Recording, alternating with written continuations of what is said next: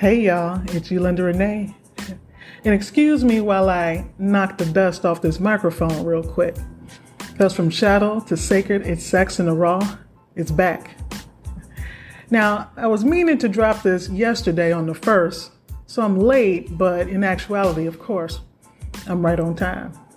And I had a whole different idea of what I wanted to break us in with a whole episode about cuffing season. And I'm going to still give it to you. But let's consider this a preheat.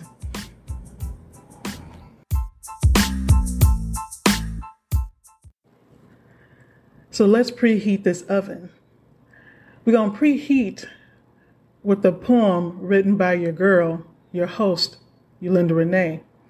It's a throwback. I wrote it a while ago. But like Erykah Badu said, I'm an artist and I'm sensitive about my shit. so go easy on your girl. So here we go. Bringing back from shadow to sacred, it's sex in the raw. I want to fuck. I want to fuck up your understanding of what love is. You have no idea to be kissed by the lips of one who has known you in past lives. How limited your knowledge. You shall be tutored at my knee as I run my hands upon your head, spoon feed you a meal of mental bliss. All that bullshit from before erase. Picture this.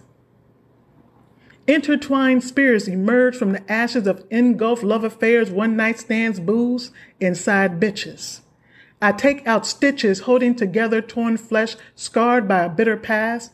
At last, yes, baby, at last you have waded in the water long enough rebuffed by broads who thought they were above when in the dark they sink low to their knees trying to please a nigga who doesn't know their name. Irrelevant now. Upon your brow I bestow a kiss of peace. Be easy, my king. The moment is now, and that person is me. Be free. The cage door is open. All you need to do is walk through. I await you. Let's go. It's from shadow to sacred. It's sex in the raw.